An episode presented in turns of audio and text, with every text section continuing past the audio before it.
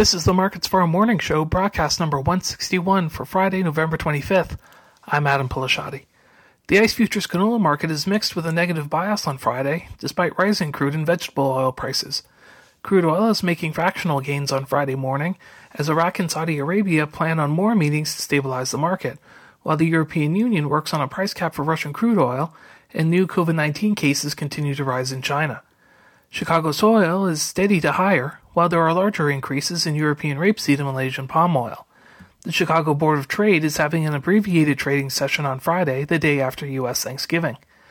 The Canadian dollar is down one quarter of a United States cent this morning. The January canola contract is up 30 cents per ton at $820.90.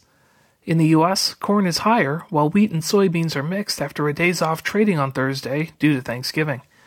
The USDA is reporting weekly export sales for corn at 1.85 million tons old crop and 628,000 tons of new crop, which includes a 1 million ton sale to Mexico. Corn futures have been bearish recently due to lower figures from the U.S. export sales program for 2022 23. Crop conditions are favorable in Brazil, but light rain is in the forecast for southern Brazil and Argentina. The December corn contract is up 5 US cents per bushel at $6.68. Weekly export sales for U.S. soybeans totaled at 690,000 tons for beans and 516,000 tons for soy meal, with the latter exceeding previous estimates. Dry weather conditions are delaying planting in Argentina, where 19% of the crop has been planted, behind the 39% from last year's pace.